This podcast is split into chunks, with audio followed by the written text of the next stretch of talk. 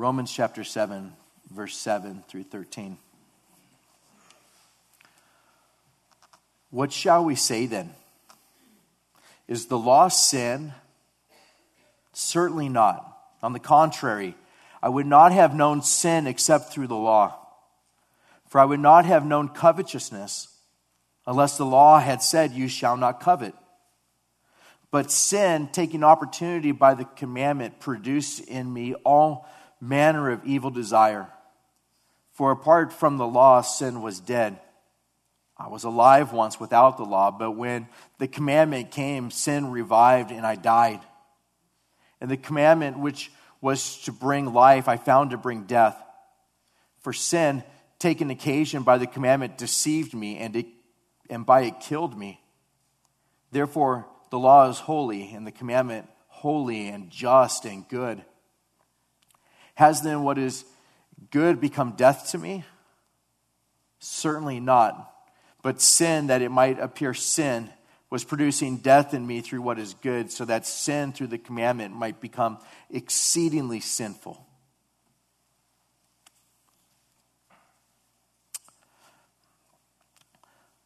The text before us is, is one that teaches us a lot about God's law and the purpose of God's law. We've spent the last several weeks looking at what God's law cannot accomplish. God's law cannot save us. We, we, we can't look at God's law and, and say, okay, I'm going to obey every part of it, and, and as a result, I'll, I'll earn salvation. It, it, cannot, it cannot save us. We look at, at God's law and we, we see that, that it has a purpose, though. The question that comes up is what shall we say then? Is the law sin? Is the law something that's bad? And his answer is certainly not. It's the strongest way to, to say something negative in, in Scripture as possible. God forbid, absolutely not. On the contrary, I would not have known sin except through the law. The Puritans, they, they commonly said that it was the preacher's responsibility to slay men with the law so that they might be raised up by the gospel. That, was, uh, that is the preacher's responsibility, the Puritans would say, to slay men with the law so that they might be raised up by the gospel. I don't, I don't think that happens very much today. I think that that, that Puritan idea that they would say frequently, um,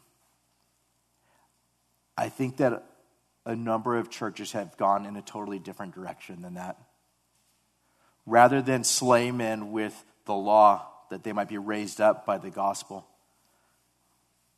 So many people, churches, they don't want to consider the depths of their sin. They want positive thinking. They want feel good messages. They want to laugh. Um, rather than finding themselves slayed by the law. Rather than finding themselves dead in their sins and trespasses. The benefit of seeing that you are slayed by the law and that you're dead, you're slayed, you're killed by the law is that you might be raised through your only hope, and that is in the gospel. They looked at that, the Puritans looked at that and said, that's, that should be the preacher's primary responsibility. And so, may God help us to slay you with the law this morning that you might be raised by the gospel. You think in Scripture and you look at the law.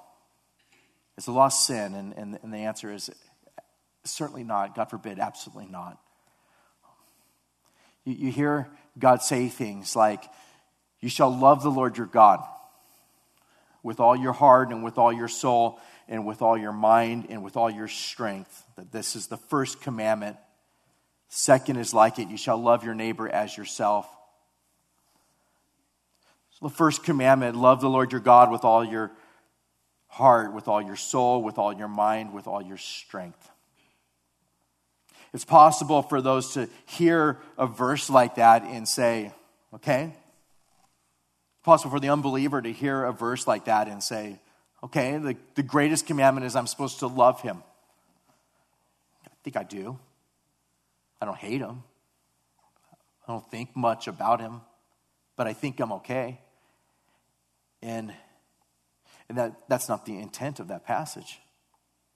The intent of that passage is that the unbeliever would hear that and say, The greatest commandment is that you love the Lord your God with all of your heart, with every bit of your heart, with all of your soul, with every ounce of your mind and your strength, with everything that is inside you, that you would love him.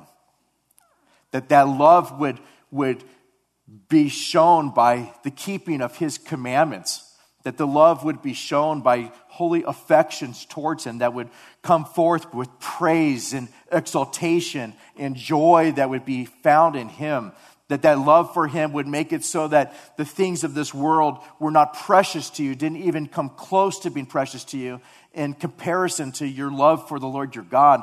Your affection for anything in this world was nothing in comparison to your love for God. And, and for the believer as well as the unbeliever, you look at this, and, and, and, and for the believer, they read a passage like that You shall love the Lord your God with all your heart, and with all your soul, and with all your mind, and with all your strength. And we, we come to a place of, I don't do that. I don't do that. I don't, I, I, I fail. I, I get pulled by the stuff that's in the world. And, and there's times where I don't want to go to church. There's times where I don't want to open His Word. There's times where I don't want to pray. There's times where I, I, I'm not wanting to sing praises to Him. There's times where my joy is not found in Him.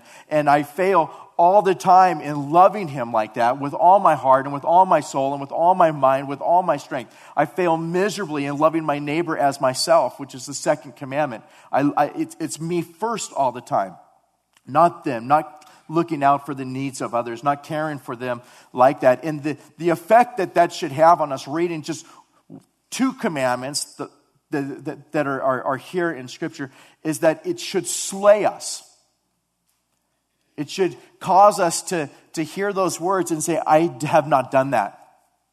I haven't done that. As an unbeliever, I did not do that. I did not love him. I loved the world. I loved my own flesh. I loved myself. I loved all the junk that was in the world. I didn't love him, and I didn't love him like that. And yet he says that's the greatest commandment. I'm a sinner. It's meant to slay us. When you go through the Ten Commandments and you hear commandments like, you shall have no other gods before me, our mind's immediately supposed to go to a place of, but I do have other gods before you. I haven't cared for you, God. I haven't loved you like that. I've put all of these other things that were my priority rather than you. I've made gods of stuff. I've made gods of people. I've made gods of, of of just building up a reputation. I've made gods of other things, or I've worshiped false gods, other religions. Here's all the things that I've done. When he says, You shall not make a carved, for yourself a carved image. Don't make anything that, that is in heaven above, or that is on the earth beneath, or that is in the water under the earth. You shall not bow down to them nor serve them. You shouldn't, you shouldn't do that. Don't make for yourselves carved images. When we were in Europe, we went to several cathedrals, and, and in a number of those cathedrals, there was just statues everywhere. And Jonathan, our little five year old, says, why, why, Daddy, do we not have those in our church? So I took him to scripture and told him why we don't do that. But why do they do that? And, so I took him to the to the fact that people do these things for reasons, but it's totally in opposition to what God says in His Word. Why don't we do that? Why don't we have carved images? Why don't we have statues that are, are there in the likeness of anything? Um, be, be, because nothing, nothing comes close to the reality that is found in Christ. Why would you make an image to, to look at, to, to think of God because you're looking at the image when the reality is so much greater? We're to worship Him, we're to, to, to worship Christ, and to have it be where it's not looking at a statue so that we could think more of God. We look at God and look at who He is and who He says He is in His Word and obey commandments like this. Do not make for yourself carved images. You shall not take the, the name of the Lord your God in vain. Don't take his name in vain, God says. And, and, and, you, and you look at that, and, and it's because he is holy and because he is good. And, and we're to think of, of all of the times in which we have taken his name in vain, and it's to slay us. To read a commandment like that and say, I have cursed, I have used his name in vain, I have spoken of him like that. And it slays us, it shows us our desperate need of, of a Savior. Remember the Sabbath day to keep it holy. Honor your father and mother. You shall not murder. You shall not commit adultery. You shall not steal. You shall not bear false witness against your neighbor. You shall not covet your neighbor's house. You shall not covet your neighbor's wife. You shall not covet his male servant or his female servant or his ox or his donkey or anything that is your neighbor's. And so, and so Paul in this passage says, What shall we say then? Is the law sin? Certainly not. On the contrary, I would not have known sin except through the law. For I would not have known covetousness unless the law had said, You shall not covet. I wouldn't have known that I wouldn't have known that that was something that was wrong unless God in His Word said, don't covet. Don't, don't look at what your neighbor has and say, I want that. Why don't I have that? God says, don't do that. And so we read that and we look at our lives and we say, I've broken the law. How many times have I looked at my neighbor's stuff or my neighbor's life or my neighbor's family or my neighbor's circumstances and, and was covetous of those things? And so Paul says the law came to be a mirror to us so that we could look at, at the law, see what it says, see what it is that pleases God, and as a result, look at ourselves and say, guilty on all counts. Guilty. The law is to be that which drives us to Christ. The law is to be that that shows us that we are in desperate need of a Savior, that we're not okay. You, you, you think of, of the majority of people, and the majority of people would say, I think I'll go to heaven. I mean, it's, it's like in the high 90 percentile. If you were to do a survey, which has been done, to say, do you think you're going to go to heaven? By far, by far, the majority of people in the United States say, yeah, absolutely, I'm going to heaven. Absolutely. Why? Because they look at their lives and they say, I'm okay. I'm not as bad as some people. I mean, I don't even know if heaven exists, but if it exists, I'm sure I'm going to go there. And I don't think that hell exists. If, if it does exist, it's only for like the worst people that are out there, but not for me. I'm okay. And, and Paul's saying, no, the law came so that you would look and say, I'm not okay. I'm not okay. I'm in desperate need of a Savior. I thought that I was okay, but I see the law, I see what it says. It acts as a mirror. And just the, the one, I, I fail to love him with all my heart and with all my soul and with all my mind and with all my strength. That's the greatest commandment, and I fail on all accounts. Therefore, I'm guilty and I'm in desperate need of a Savior. we see that it goes further than this when Jesus in the Sermon on the Mount says, You've heard that it was said, You shall not murder. But I say to you that whoever's angry with his brother without a cause shall be in danger of the judgment. It's not just have you murdered, but have you been angry with a brother without a cause? Because it's easy for us to take the, the law and, and, to, and to bring it down to where we, we feel like we've obeyed it all. And, and Christ is saying, no, it's, it's what's in your heart. It's not just have you carried it out, but have you been angry like that with a person without a cause? If, if it is, if, if, if you're in that state, you're, you're a murderer. Or you, you've heard it said of old, you shall not commit adultery. But I say to you, whoever looks at a woman to lust for her has already committed adultery with her in his heart. And so Jesus is saying it's not just the outward commandment. Have you obeyed the outward commandment and never gone all the way through with adultery? Is, is it okay to, to be in, in, in President Bill Clinton's place and say, it depends on what the meaning of the word is is? I don't think with God it depends on the meaning of the word is is. You look at it and guilty. You already committed adultery in your heart. It's in your heart. If you looked at her and lusted for her, you've already committed adultery in your heart. It's, it's inside you.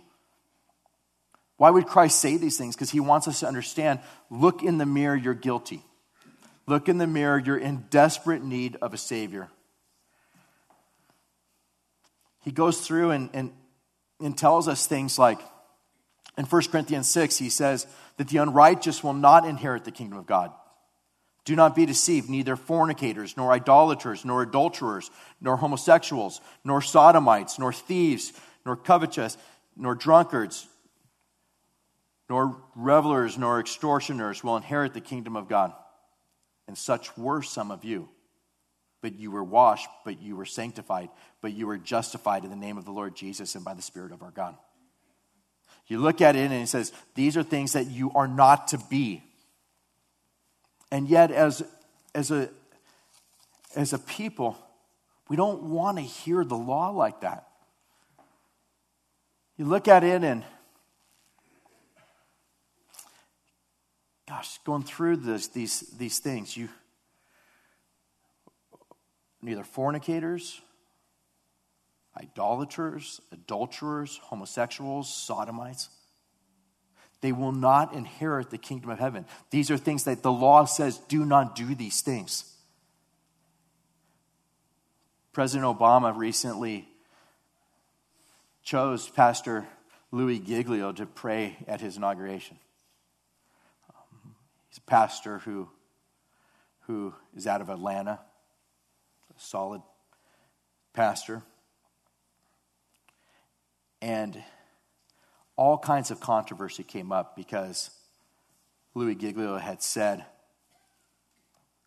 that unrepentant homosexuals, as with all unrepentant sinners, will not inherit the kingdom of God.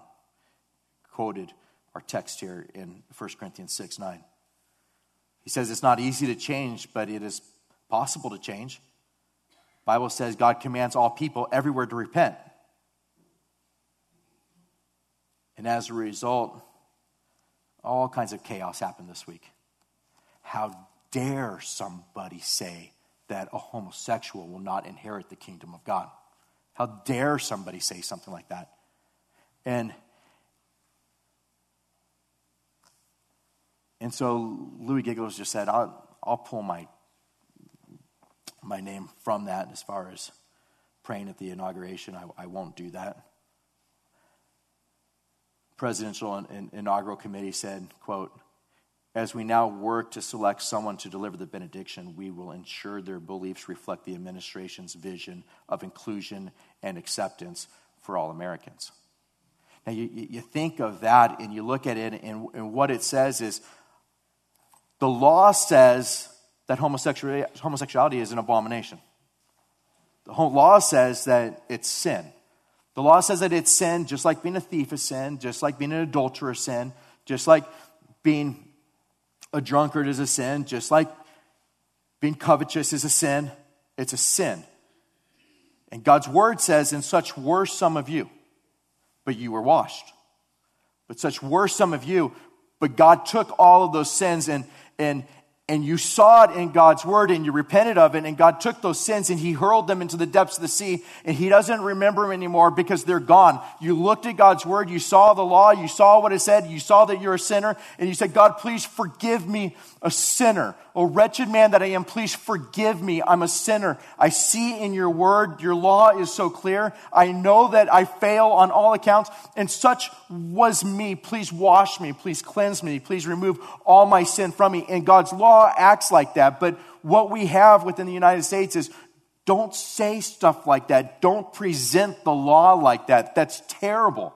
That's hateful. You're saying that these people are sinners. You're saying these people aren't going to heaven. Where we're saying, no, this is, this is what God says. God says that we need to repent. It's the most loving thing that we could do to say, here is the law, here is the mirror. Look at it, look at it, congregation. Look at what God's word says because there is not one person who is here this morning who is not in desperate need of a Savior.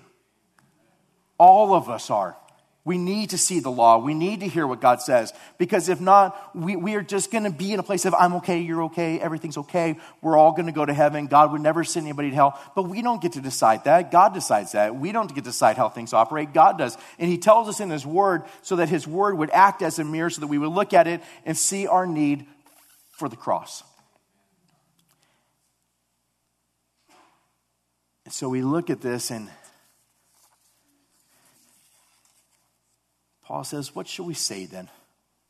Is the law sin? Certainly not. On the contrary, I would not have known sin except through the law. For I would not have known covetousness unless the law had said, You shall not covet. The law is not the problem. The law is not evil. The way we respond to the law is what is evil. The law is not sin, it's a mirror that reveals our sin.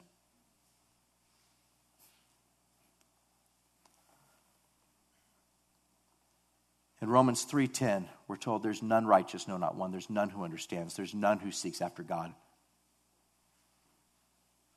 There's none that are righteous whatsoever.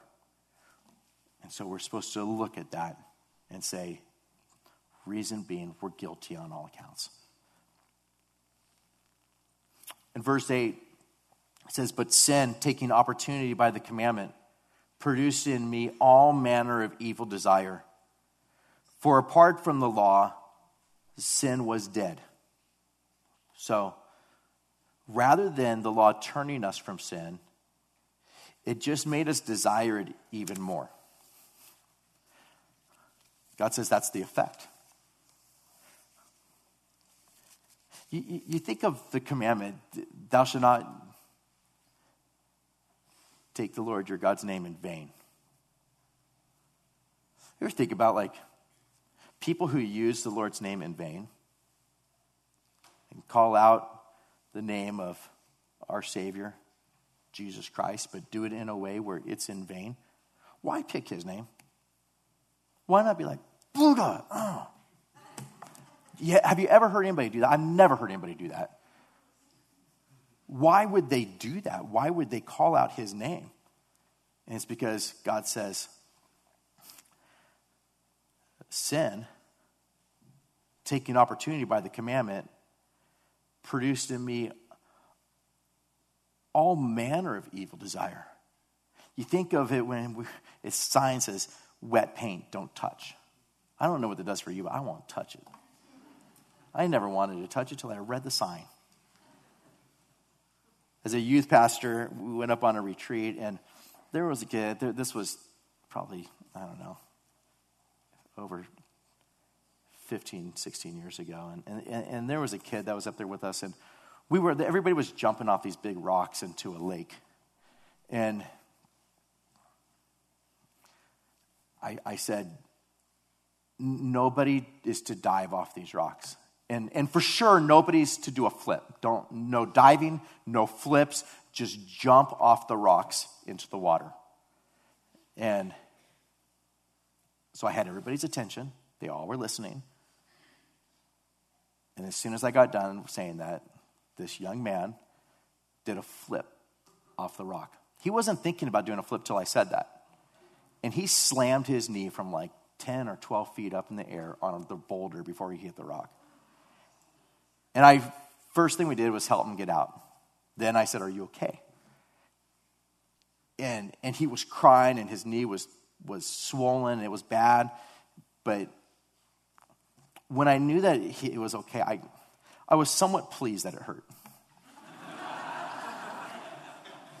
it's just like God disciplines you. I had just said it. He looked at me, we made eye contact, and he did the flip.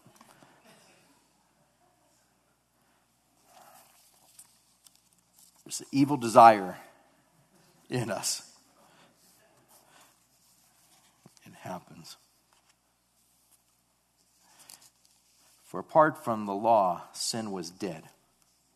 Um, in Pilgrim's Progress, John Bunyan conveys the idea that um, he gives this picture of a room, and the room's filled with dust, and, and, and there's this dusty, old, dirty room that represents our heart. And, and then a man with a broom comes in, and the, and, and the broom represents the law. And he begins to sweep the dust and, and to clean it out. And as a result, it doesn't clean it out, it just swirls the dust in the air and, and Christian just starts choking and suffocating on the dust that fills the air. And the point is, that's what our hearts are like. We don't, we're not sinners because we sin. We sin because we're sinners. It's in us. The dust is there. The law comes, it swirls it up and chokes us out. Shows us our need for a Savior. He says, I was alive once without the law. But when the commandment came, sin revived and I died. I, I once thought that I was okay, Paul says. I once was in a place where I had just incredible confidence in the flesh. He talks about this in Philippians chapter 3. He, he says, I, I was circumcised on the eighth day of the stock of Israel, the tribe of Benjamin, a Hebrew of the Hebrews, concerning the law of Pharisee, concerning zeal, persecuting the church, concerning the righteousness which is in the law, blameless. I, I once was alive, but then the law, w- without the law, but when the commandment came, sin revived and I died. I thought that I was okay, but I was not okay. I thought that I was alive. I thought, hey, I got everything in order. I'm a good person. I'll go to heaven for sure. But then the law came and he goes, and that which made me think that I was totally okay, it just died. And, and, and as a result, he goes on to say, the things that were gained to me, these I've counted loss for Christ. Yet indeed, also I count all things lost for the excellence of the knowledge of Christ Jesus my Lord, for whom I suffer the loss of all things, and I count them as rubbish that I may gain Christ and be found in him, not having my own righteousness, which is from the law, but that which is through faith in Christ, the righteousness which comes by faith in God. I, I thought that I was alive, but the law came and I died, and then I realized that all I need is Christ. Everything that I've ever accomplished, all my own righteousness, it's just filthy rags in his sight. I counted as rubbish. I died when I saw the commandment, and I knew that I had been slayed by the law and that I needed to be resurrected, raised through the gospel. I thought that I was okay, but I was not okay. I needed the gospel. I needed a righteousness that came not from myself, but and and righteousness that came from Christ who fulfilled all righteousness, that died on the cross for my sins, and then gives me his righteousness. I knew that, that I was dead. I got slayed by the law. Verse 10 And the commandment which was to bring life, I found to bring death. The law, the commandments, and the keeping of them that he thought would bring him life, he says, by his own deeds, it actually brought death. He was totally unable to obey the law in its entirety, and thus he was guilty of it all. The law showed him that he was truly dead in his sins, and he could no longer boast in his own boastful arrogance and self righteousness. For sin, taking occasion by the commandment, deceived me and by it killed me. Therefore, the law is holy, and the commandment holy and just and good. Therefore, so is the law sin? No. The law is holy. The commandment is holy and just and good. God's law has a good effect on us. It's good for us to look at God's word and say, this doesn't please him. God hates pride. He hates it when we sow discord amongst the brethren. God says, Here's the law. I hate those who are quick to shed blood, innocent blood. These things I hate. I hate, I hate a proud look. And so we look at that and we say, Is that good? Yeah. Jonathan asked me the other day, yesterday, Daddy, who is better at soccer? You or Mr. Andy Guastafaro? Or what about Heidi?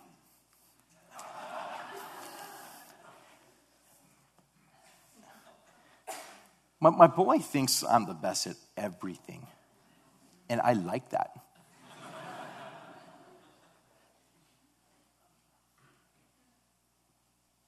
but I said to him, Mr. Andy was better at soccer than daddy. And the look on his face was like he got punched in the gut. All I thought is like, why couldn't you ask me about Jeff Lawler? Why couldn't you ask me? Just kidding, Jeff. Um,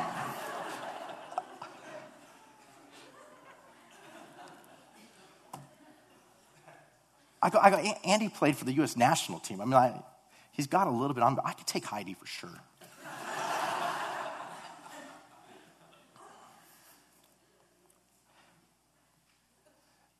But the law is good. It's good to have an effect on us where we look and we say, God hates pride. He hates it. He, he, he hates adultery. He hates anger. It's unrighteous. He hates gossip. He hates it when people sow discord amongst the brethren. He hates these things, and the list could go on and on. Why? Because it destroys families, it, it hurts people, it destroys marriages. It brings shame upon the glory of God.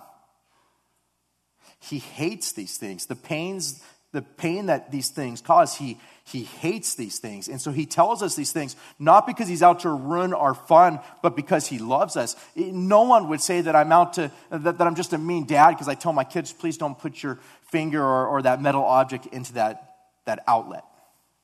Please don't run out into the street. When the law is given, it's given because there's a reason for it. It's for our own good. And I just encourage you, trust in Him. When you look at the promises of God and when you look at His commandments, and He says, don't do these things. Don't, don't commit fornication.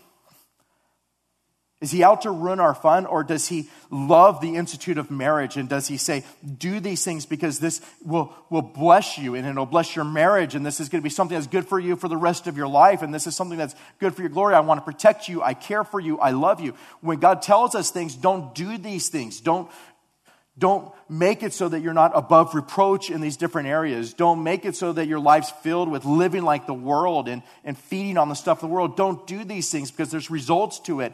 The wages of sin is death. Whatsoever man sows, that will he also reap. There's consequences to the things that you, you do.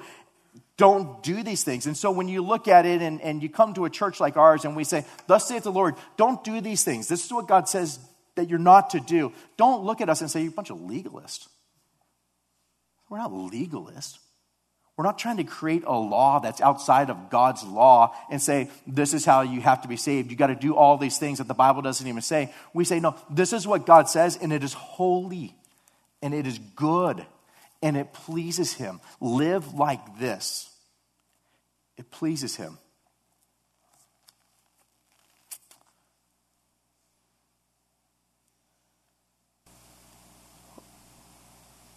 You look in Scripture and it tells us that God's Word is good, His law is good. I'll close with a few verses here. Psalm 119, verse 2. Blessed are those who keep His testimonies, who seek Him with their whole heart. Verse 4 of Psalm 119. You've commanded us to keep your precepts diligently. Verse 9. How can a young man cleanse his way? by taking heed according to your word. Verse 10 With my whole heart I've sought you. Oh, let me not wander from your commandments. Verse 11 Your word I have hidden in my heart that I might not sin against you. Verse 14 I've rejoiced in the way of your testimonies as much as in all riches. And lastly, verse 18 Open my eyes that I might see the wondrous things of your law. God's law is good. It's good. It's holy. Can it save us? No. But it tells us what it is that pleases Him. It drives us to show us our need for a Savior.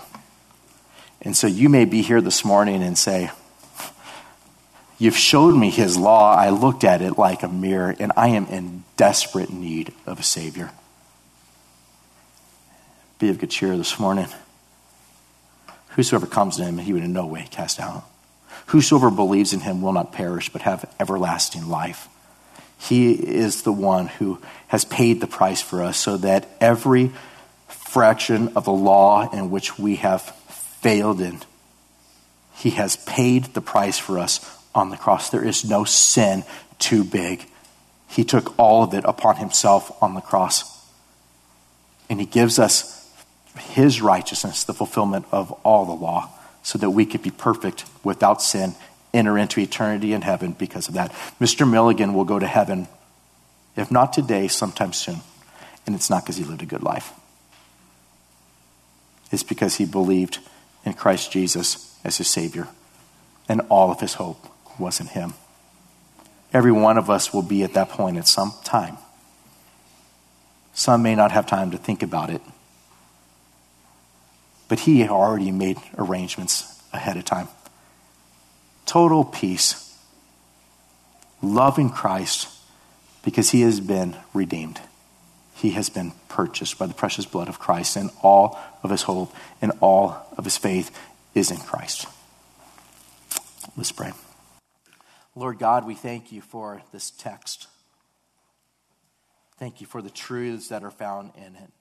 Thank you for your law that we're able to look at it and see our sin and see our need for a Savior and, and come to repentance. Thank, thank you for, for verses that list the sins that, that are within people that will keep them from the kingdom of heaven. And then the sweetness of the verse that says, And such were some of you, but you were washed. But we were redeemed, we were purchased. Thank you that you came to save sinners. Thank you that you brought us to a place of saying, Oh, wretched man that I am. Thank you that you slayed us with the law, that you might raise us with the gospel. You slay us with the law and you show us that we're in desperate need of the gospel. Thank you for that. We praise you for that, Lord. So may we be slayed this morning with the law and raised with all of the hope of the gospel that we might leave this place with fullness of joy trusting and placing all of our hope in you. We ask these things in Jesus' name. Amen.